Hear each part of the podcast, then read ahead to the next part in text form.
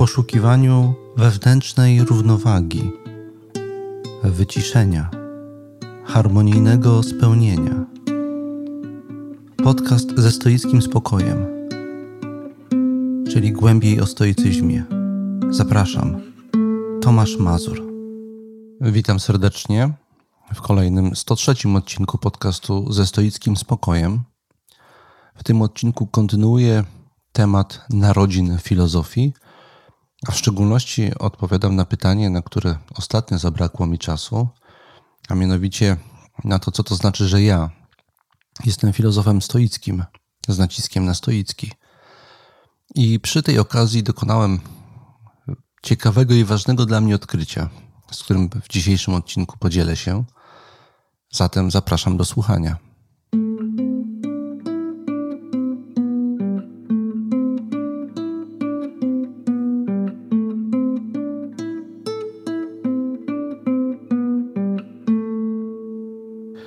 Wydaje mi się, że w dzisiejszym odcinku powinienem zacząć od pewnego wyjaśnienia. Wyjaśnienia rzeczy, której nie wyjaśniłem w odcinku poprzednim, a być może powinienem.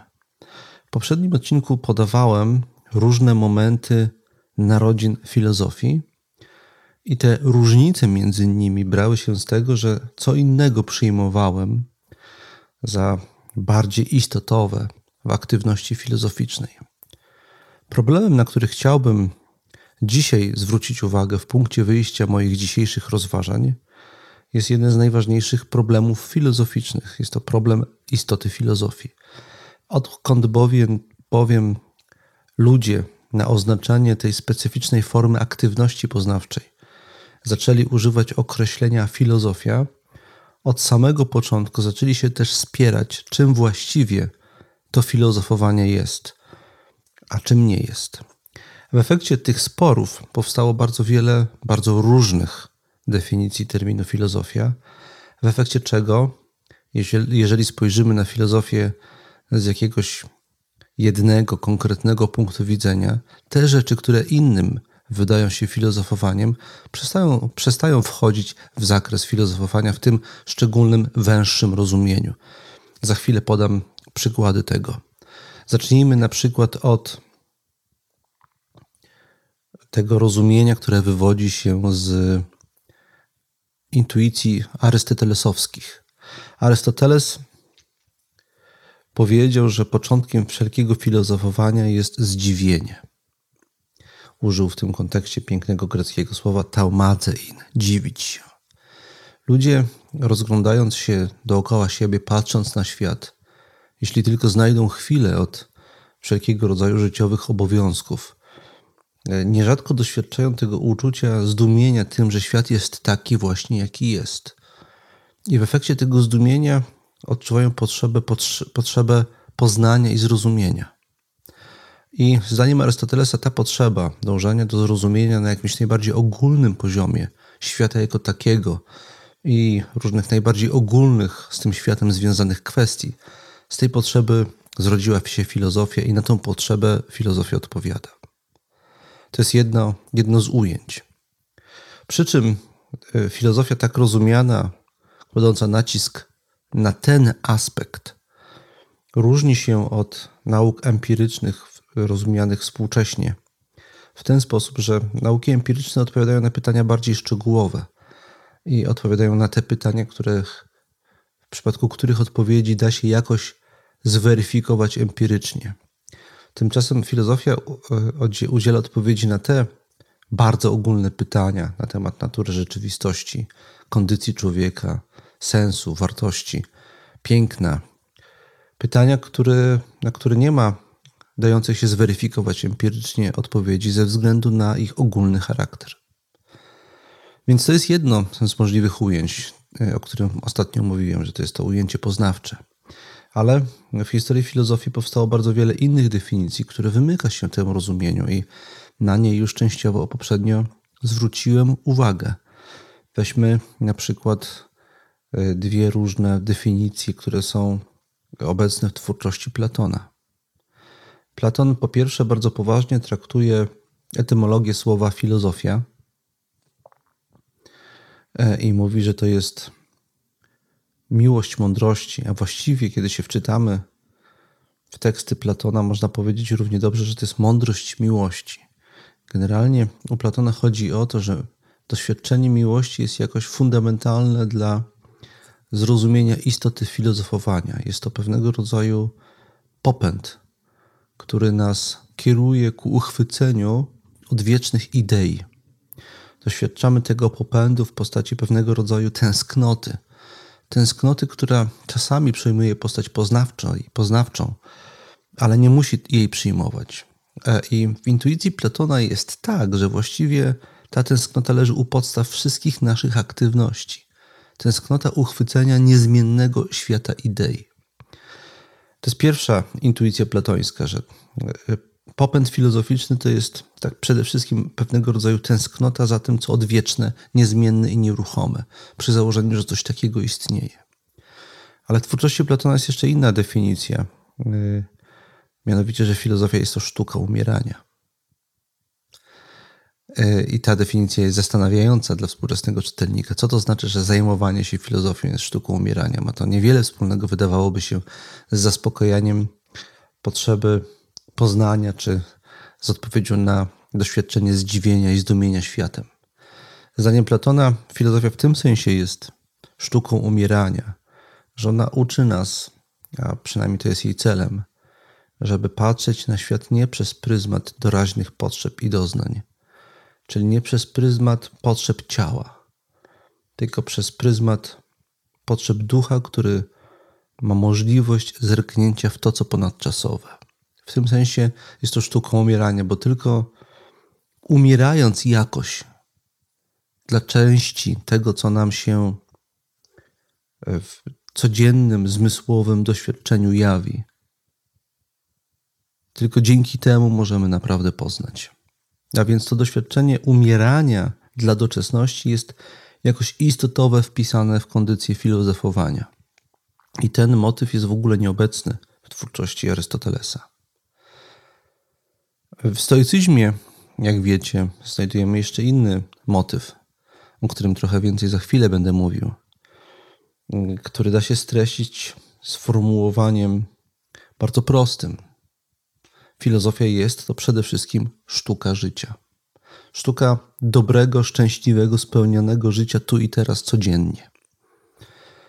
I to też się nie mieści w definicji Arystotelesa, bo Arystoteles koncentruje się na aspektach poznawczych, podczas gdy y, dla stoików aspekty poznawcze podporządkowane są aspektom praktycznym, duchowym. I bez tych ostatnich samo poznanie traci i traciłoby dla praktykującego stoika swój sens.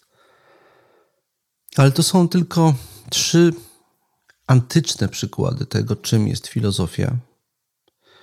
Kiedy spojrzymy na współczesność, y, możemy odkryć, że filozofię rozumiano tam na jeszcze inne sposoby, które niewiele mają wspólnego z ujęciami antycznymi. Podam dwa przykłady, zanim przejdę do udzielenia odpowiedzi na to główne dzisiejsze pytanie.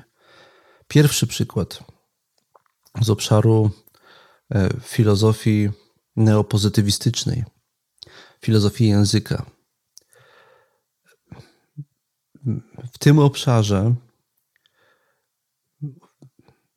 filozofowie, e, na przykład tacy zrzeszeni wokół koła wiedeńskiego, e, tego rodzaju podejście także możemy znaleźć u młodego Ludwika Wittgensteina. Oni uważają, że filozofia to jest przede wszystkim sztuka rozumowania albo ujmując to z trochę innej perspektywy, metodologia nauk empirycznych. Filozofia odpowiada na pytanie o to, kiedy wiedza może być wiedzą i uczy nas takiego używania języka, żeby o każdej wiedzy można było rozstrzygnąć, czy spełnia kryterium wiedzy.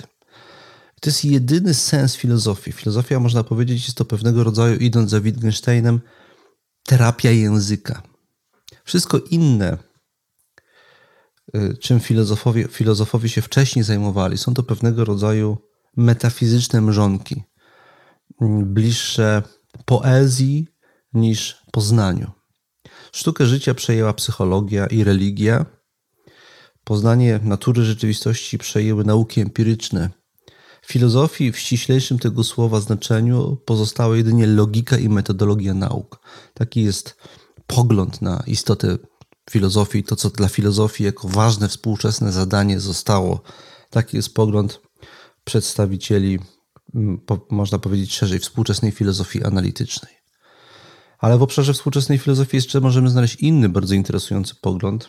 Y, wskazałbym tutaj na postmodernistów, takich jak Lotard czy Derrida, którzy uważają, że istotą filozofii jest tak naprawdę coś, co yy, określić był, byłbym najchętniej chciał mianem dekonstrukcji za Derridą idąc.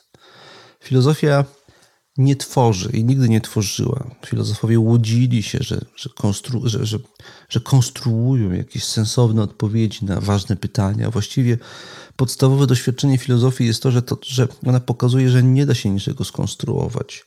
Raczej funkcja filozofii to jest funkcja dekonstruowania, pokazanie, że my jako ludzie kompletnej wiedzy nigdy zdobyć nie, nie, nie jesteśmy w stanie.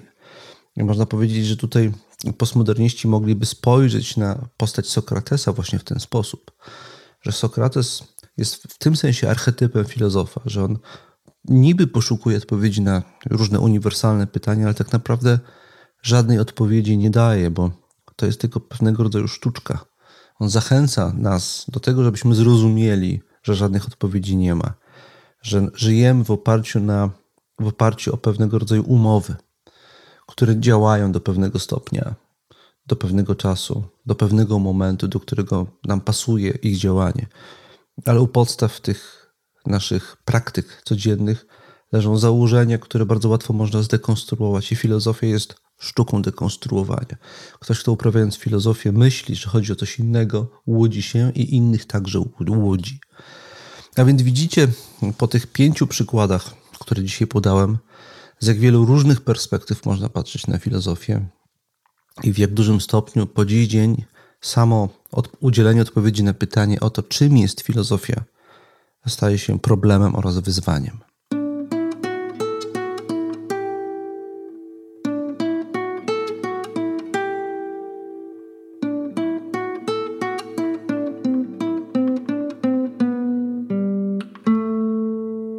Przystępując teraz do mojego głównego zadania na dzisiaj, a więc do wyjaśnienia, co to znaczy być filozofem stoickim i co to znaczy, że stoicyzm jest szkołą filozoficzną.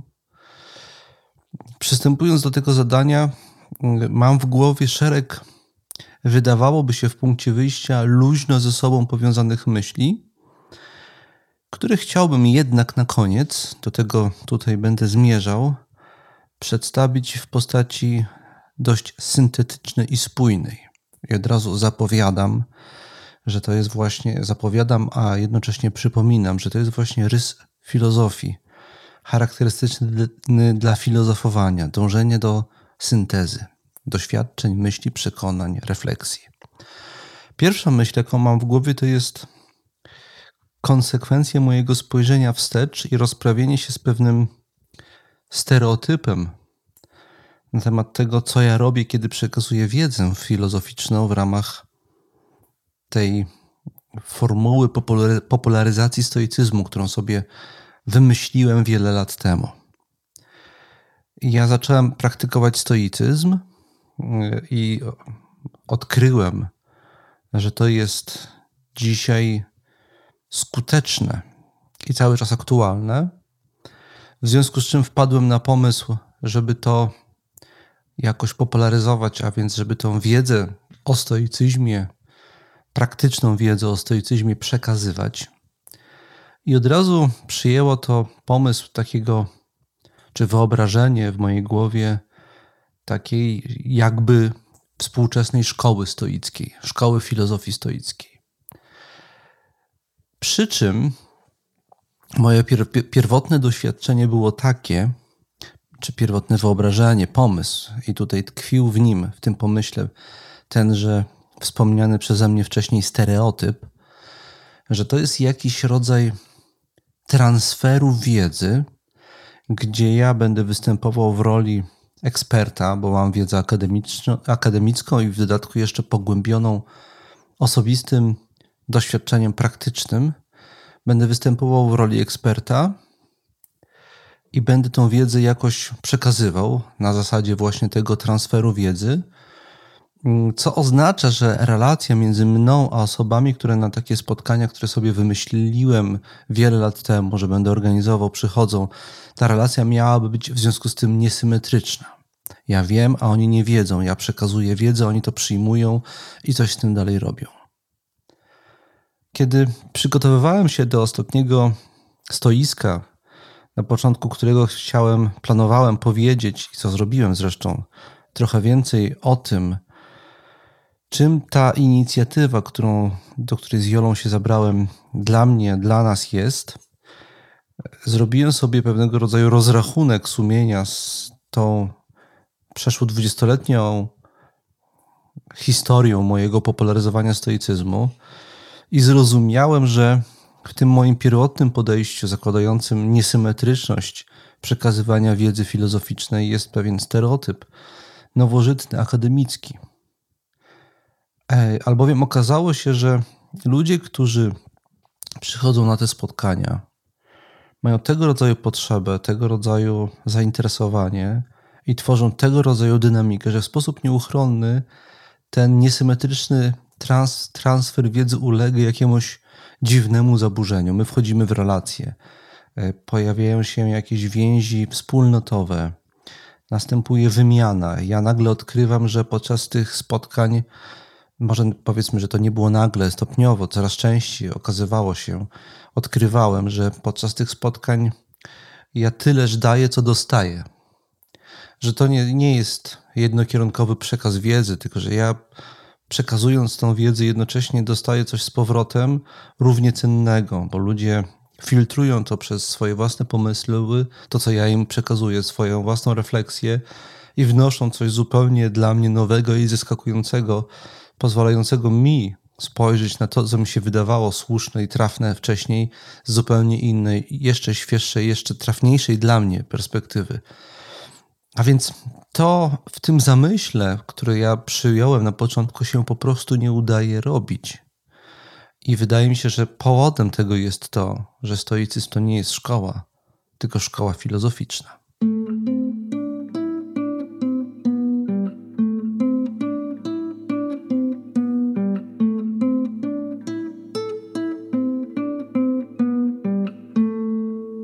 Więc jeżeli moja pierwsza myśl odnosiła się, pierwsza luźna refleksja, odnosiła się do doświadczenia osobistego, które musiałem skorygować i w efekcie którego ja organizuję teraz trochę coś innego. I warsztaty, które organizuję, spotkania, stoisko, nie są po prostu przekazem wiedzy, są czymś innym. A czym dokładnie, to na koniec tego mojego obecnego wywodu przedstawię. Druga myśl jest e, też jakby luźna, ale związana z tamtą. Kiedy przyjrzymy się historycznie, teraz już nie mówię o mojej osobistej historii, moim osobistym doświadczeniu, tylko o historii stoicyzmu. Stoicyzm powstał w mniej więcej 300 roku przed naszą erą. Założył go Zenon z Kition, który przybył do Aten jako kupiec, któremu zatonął statek i przepadły wszystkie towary, który próbował znaleźć odpowiedź na pytanie o to, jak w życiu sobie teraz radzić, który natknął się na postać Sokratesa w tekstach Platona, które ktoś mu podsunął do czytania. I który zapragnął filozofować tak jak Platon, ale który zapragnął jednocześnie mieć, przepraszam, nie jak Platon, tylko jak Sokrates, ale który zapragnął jednocześnie mieć jakąś głębszą filozoficzną pod tą praktykę podbudowę i zaczął szukać, pobierać nauki różnych filozofów i wreszcie stworzył syntezę tego wszystkiego. Tenże filozof, te Zenon z Kition, w trzecim roku, roku przed naszą erą, dał początek jeszcze czemuś nowemu w filozofii, czego nie było wcześniej w ogóle. I można powiedzieć, że to jest, nawiązując do tego, co zaprezentowałem Wam tutaj w poprzednim odcinku, tych różnych narodzin filozofii, i to jest moim zdaniem ostatni punkt narodzin filozofii, narodzin czegoś specyficznego dla filozofii, narodzin formacji, którą możemy nazwać szkoła filozoficzna. Po raz pierwszy ktoś przedstawił syntezę wiedzy filozoficznej powiązaną z pewnym przemyślanym, przetrenowanym systemem praktyki, w efekcie czego ta szkoła jest rozumiana jako sztuka życia jednocześnie. Czyli specyficzne, e, praktykowane w pewnej grupie powiązanie teorii tłumaczącej naturę świata i kondycję człowieka, powiązanie tej teorii z praktyką mającą na celu dobre życie, to taka formuła uprawiania filozofii narodziła się wraz ze stoikami, i jednocześnie epikurejczykami i jednocześnie sceptykami. Mniej więcej w tym samym momencie to się wydarzyło.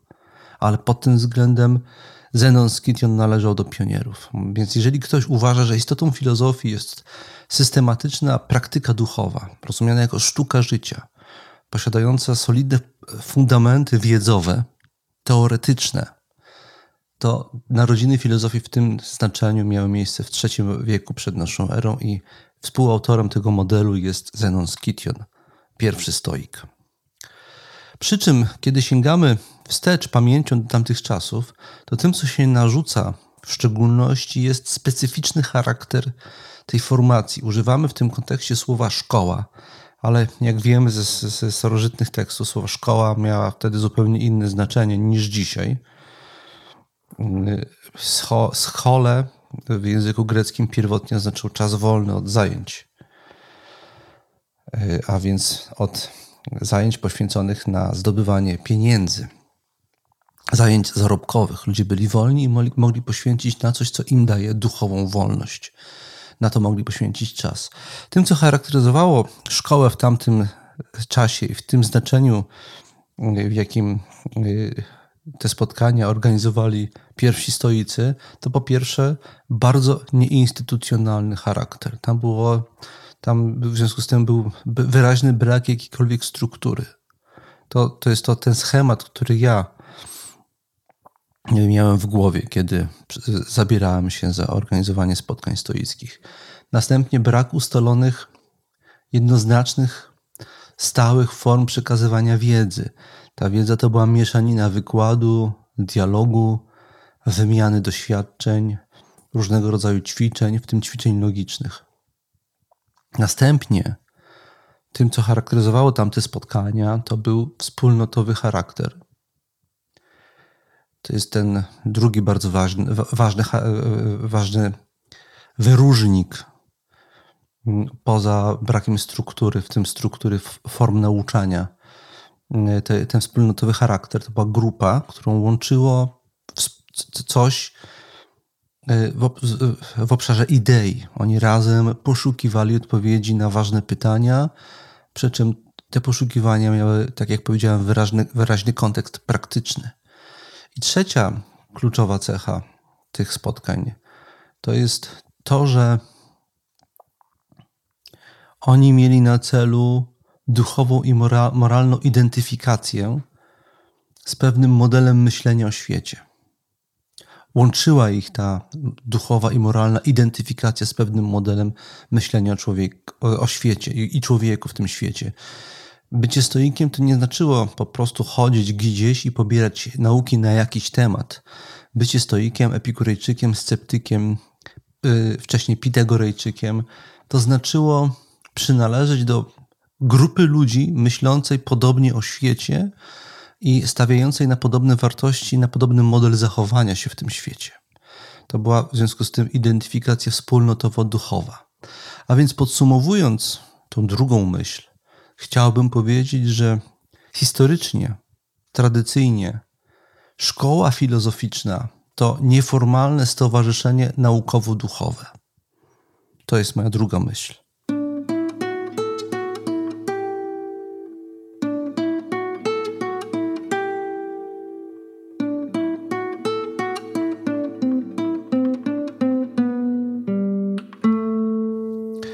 Była druga myśl. Z nią, za nią idzie następna, co do której już odkryjecie ciekawe prawdopodobnie powiązania. Chcę tutaj przypomnieć i tą myśl przytoczyć jeszcze raz i też odrobinę pogłębić. To, co powiedziałem w poprzednim odcinku podcastu, w poprzedniej części tej refleksji na temat istoty i narodzin filozofii, na temat jednej z cech namysłu filozoficznego, e, mianowicie, że temu namysłowi towarzyszy duch przygody. Żeby to teraz poprzeć trochę głębiej, chciałem nawiązać do cytatu ze wstępu do polskiego wydania Metafizyki Arystotelesa. Autorem tego wstępu jest Kazimierz Leśniak. I on tam we wstępie relacjonuje metodę Arystotelesa. Co właściwie Arystoteles na poziomie metody uprawiania refleksji filozoficznej robi. I tam pisze piękne, tam ujmuje to w postaci pięknego zdania, które brzmi następująco. Metafizyka jako całość nie przedstawia systemu dogmatycznego, lecz przygody myśli w poszukiwaniu prawdy. I to bardzo dobrze oddaje także moją przygodę z popularyzowaniem stoicyzmu. Stoicyzm jest w tym sensie filozofią dla mnie, że po pierwsze, nigdy nie jest domknięty, y, bo nie pozwala domknąć żadnej myśli. Filozofia jest świadomością myślenia opartego na prawdopodobnych założeniach, które nieustannie doświadczeniem, praktyką i poznawaniem świata pogłębiamy, modyfikujemy, zestawiamy z innymi założeniami, i tam jest cały czas ruch. Ale ten ruch właśnie jest nigdy niedokończonym procesem. My zawsze jesteśmy w drodze do ustalania tych fundamentalnych prawd. Zawsze jakoś się z nimi zmagamy i jako filozofowie jesteśmy tego świadomi. Ale temu ruchowi towarzyszy też ta przygoda o rysie awanturniczym, albowiem my zawsze odkrywamy coś nowego. I to jest cecha mojego praktykowania i popularyzowania stoicyzmu. Ja nieustannie odkrywam coś nowego, nieustannie sięgam po jakieś nowe teksty, nieustannie w tych tekstach coś nowego wydłubuję. Nieustannie wracam do tekstów, które już czytałem dawniej i z perspektywy aktualnych doświadczeń, przemyśleń i dyskusji z innymi praktykującymi stoikami w tych tekstach znajduję nowe rzeczy, nowe pokłady. Albowiem to jest nieustająca, niekończąca się przygoda myśli w poszukiwaniu prawdy na temat tego, kim jest człowiek i co to znaczy dobre życie oraz jak je właściwie uzyskiwać, ten stan dobrego życia, za pomocą jakich metod i praktyk. To jest ta przygoda i chciałbym to poprzeć jeszcze jednym cytatem, który odkryłem niedawno.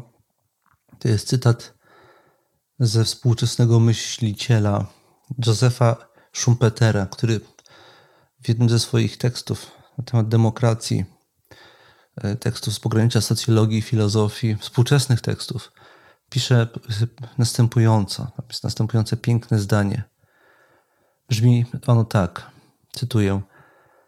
Zdanie sobie sprawy ze względnej ważności swoich przekonań, a mimo to niezachwiane obstawanie przy nich jest tym, co odróżnia człowieka cywilizowanego od barbarzyńcy. Przytoczę jeszcze raz ten cytat e, i poproszę Was, moje słuchaczki i słuchacze, o zatrzymaniu się na nim na chwilę i zastanowieniu się, czy się z nim zgadzacie. Ja nie chcę go poddawać teraz jakiejś głębszej egzegezie. Zachęcam Was do właśnie zbadania na własny rachunek tego, co głosi tutaj autor tych słów. Cytuję jeszcze raz: Zdanie sobie sprawy ze względnej ważności swoich przekonań a mimo to niezachwiane obstawanie przy nich jest tym, co odróżnia człowieka cywilizowanego od barbarzyńcy. Koniec cytatu. Ja w odcinku setnym robiłem pewien rozrachunek z moją historią praktykowania stoicyzmu. Wyjaśniałem Wam tam w postaci stu powodów, dla których to robię, że to jest moja historia.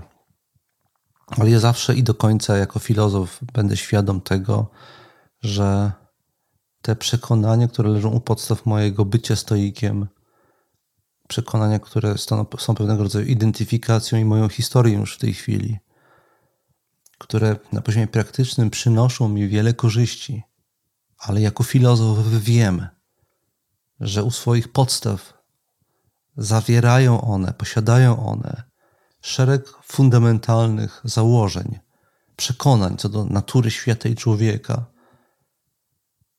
które są do pewnego stopnia arbitralne, których ważność jest względna, których ważność jest jedynie prawdopodobna. W tekście, nad którym kiedyś pracowałem na temat tego, czym zajmuje się logika, przypomnę, że logika jest ważnym aspektem filozofii stoickiej. W tym tekście y, doszedłem do przekonania, że najlepszą definicją logiki, tego co robi logika w stoicyzmie, to jest trening uprawdopodobniania przekonań. A więc chodzi o to, żeby nasze przekonania były możliwie najbardziej prawdopodobne. Ale jako filozof wiem i nie mogę tego przekonania porzucić, że nigdy nie będą one całkowicie pewne.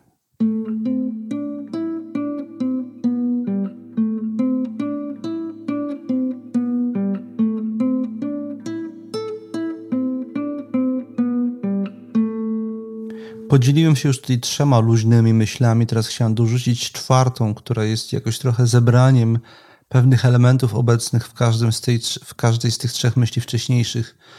Po pierwsze, powiedziałem o moim własnym doświadczeniu popularyzowania stoicyzmu, że wychodziłem z pewnego błędnego założenia, czym ono jest, że jest tym niesymetrycznym przekazem wiedzy, a nie jest tym i nigdy po prostu wymyka się z tych ram. Druga rzecz, która, z którą się podzieliłem, druga myśl, to jest, czym, był, czym była szkoła filozoficzna w starożytności. Że to było rodzaj, czy to był rodzaj nieformalnego stowarzyszenia intelektualno-duchowego, czy tam naukowo-duchowego.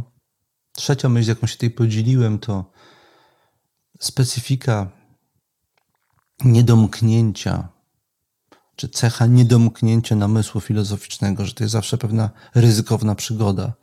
Że w związku z tym uprawianie filozofii stoickiej też musi takie być. Że ono nigdy nie daje całkowitej pewności nie można tego oczekiwać. Jakkolwiek jest to na pewnym poziomie trochę bolesne, bo byśmy chcieli mieć pewność, bo pewność daje ukojenie. Czwarta myśl, którą się chciałem tutaj podzielić, która jest jakoś obecna, zwłaszcza w tych dwóch pierwszych e, e, refleksjach. To jest, że to, co odkrywam i to, co mnie z czasem coraz bardziej, coraz głębiej cieszy, to, że jest to doświadczenie i musi to być doświadczenie wspólnotowe.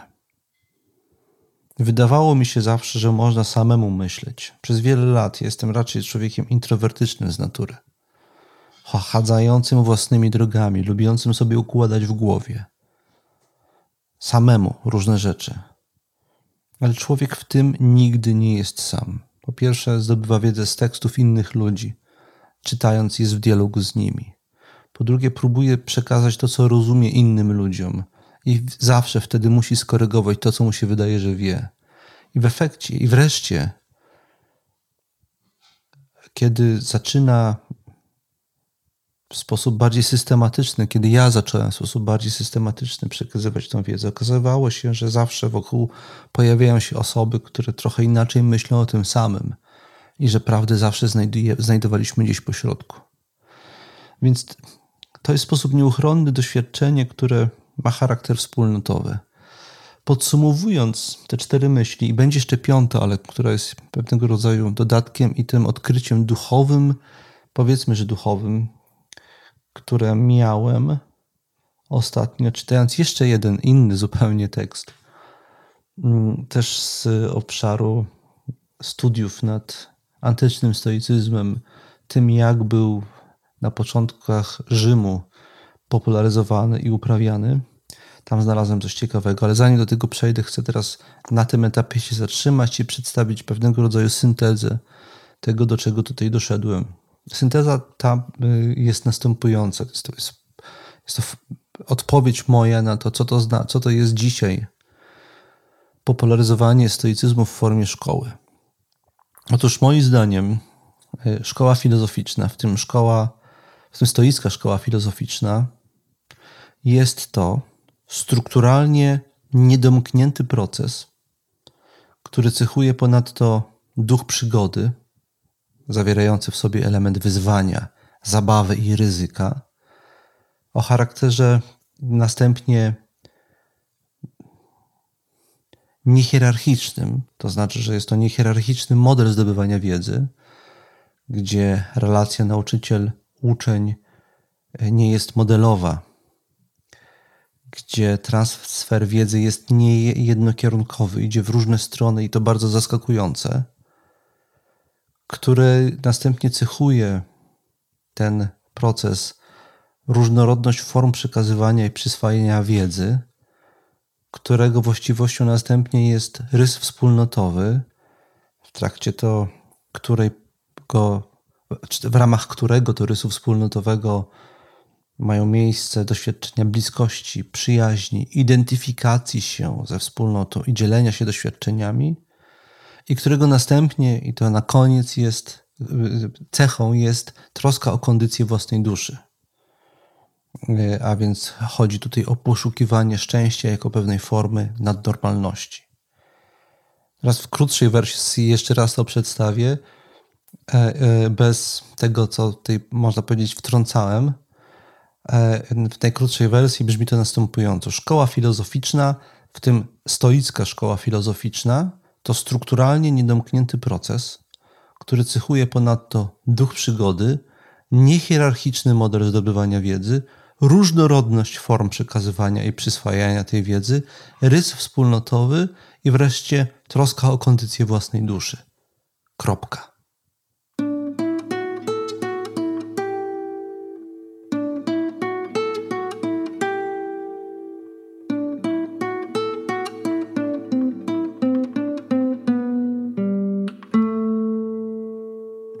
Teraz przechodzę do tego odkrycia, które miałem.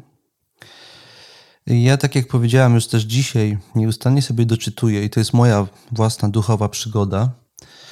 E, między innymi czytam niedawno, nie, od niedawna taki tekst, w którym są analizowane sposoby, za pomocą których uprawiono historię filozofii u zarania naszej, e, naszej ery, czyli to jest są okolice pierwszego, drugiego wieku naszej ery, trochę wcześniej też i przed naszą erą. To jest ten okres rzymski. E, I tam krążyło wiele podręczników filozofii, w których zbierano w jedną spójną całość poglądy wielu filozofów. I te podręczniki cechowała jedna rzecz. E, mianowicie układ, za pomocą których przedstawiano treści, cechowały dwa podejścia – uzupełniające się. Jedno to było podejście symfoniczne, drugie po polifoniczne. Podejście symfoniczne polegało na tym, żeby pokazywać, że y, filozofowie często używają różnych pojęć na to samo, ale one w gruncie rzeczy mówią to samo, że są, że są tak naprawdę synonimami.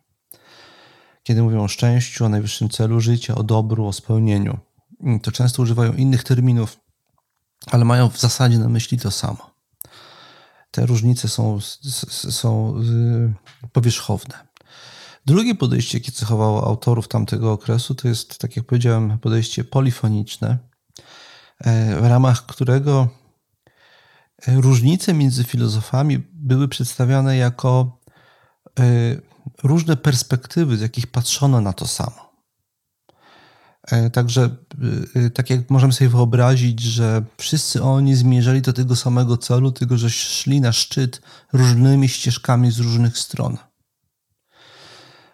I tak przedstawiono filozofów poszczególnych, tak układano treści w podręcznikach filozofii tamtego okresu, że to są różne drogi do tego samego celu. One się nie wykluczają, tylko uzupełniają na pewnym głębszym poziomie. A zadaniem historyka filozofii jest pokazanie tego. Ja e, uzmysłowiłem sobie czytając to, że moje doświadczenie bycia filozofem i popularyzowania stoicyzmu to jest doświadczenie, które też cechują te dwie rzeczy. Kiedy ja jestem jako stoik filozofem, to ja próbuję spatrzeć na świat w taki sposób, żeby to, co w tym świecie przedstawia się jako uzgodnione międzyludzkie doświadczenie, jako jakiś współczesny stan wiedzy, zrozumieć taki sposób, żeby było niesprzeczne ze stoicyzmem. To jest jedno z podstawowych wymogów bycia filozofii, patrzenie na świat w sposób otwarty. I to, co się dzieje dookoła mnie, co rozumiem, to, co się dzieje dookoła mnie, y, różne teorie naukowe, jakie się pojawiają, żeby starać się uzgadniać je z tym, co przyjąłem jako prawdziwe w ramach filozofii stoickiej, czy jakiejkolwiek innej filozofii, jaką przyjąłem. Często w moich podcastach i różnych innych miejscach mówię o tym, że współczesna mm, epoka jest polimorficzna, że mamy wiele różnych form myślenia o świecie, wiele różnych pomysłów na to, kim jest człowiek i jak powinien żyć. Wydaje mi się, że podstawowym powołaniem filozofa, i ja tak widzę swoje powołanie, jest dążenie do takiego sposobu rozumienia świata, w którym te formy jakoś się nie, nie wykluczają. Nie są ze sobą w, w zasadniczym konflikcie, tylko są w stanie stworzyć w naszej głowie myślących otwarcie o świecie ludzi pewną polifonię, która daje w ostateczności harmonię. I dążenie do tego harmonijnego oglądu świata w naszej głowie jest cechą charakterystyczną namysłu filozoficznego. Osobiście trudno mi jest sobie wyobrazić namysł nad światem, który byłby filozoficzny, a nie miałby tej cechy. Cechy poszukiwania syntezy wszystkiego, co uważamy za ważne i prawdziwe. I to jest coś, co jest powołaniem filozofa. Jeżeli ktoś jest stoikiem, to opiera swoje życie na pewnych założeniach, ale jeżeli jest jednocześnie filozofem, to dąży do tego, żeby te założenia uzgodnić z tym wszystkim, co dzisiaj wydaje się ważne i prawdziwe. Koniec tego, co miałem do przekazania merytorycznie na dzisiaj.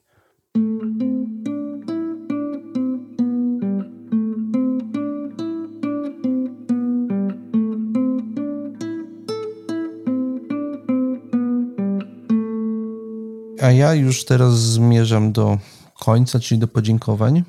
Dziękuję Wam za to, że jesteście że dzięki Wam mogę filozofować, bo to by wynikało z tego, co dzisiaj mówiłem.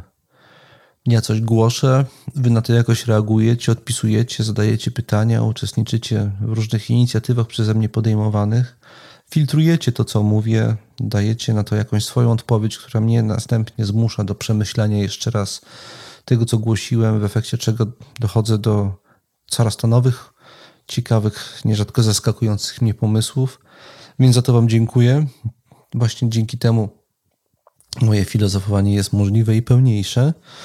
I chcę jeszcze, chcę iść jeszcze dalej i zażywać coraz to nowych przygód filozoficznych z Wami.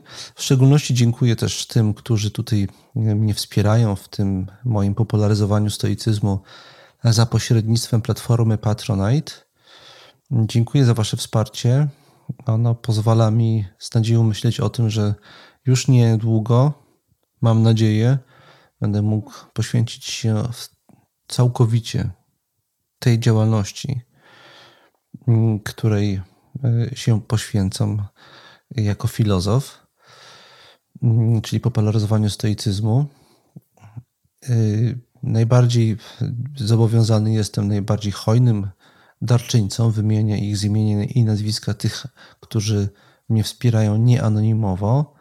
Są to Jacek Byrt, Ludwik Sienica, Łukasz Mandzyn, Zbigniew Celej, Iwona Jóźwińska, Bartosz Szarowar, Mateusz Koj, Jakub Barański, Mateusz Olczyk, Wojciech Gryta, Tomasz Kuczyk, Beata Stańczak, Michał Lemurski, Justyna Metryka, Szymon Rogaliński, Jolanta Księżak, Asenata Szczesny i Piotr Skronik. Bardzo Wam dziękuję za wsparcie.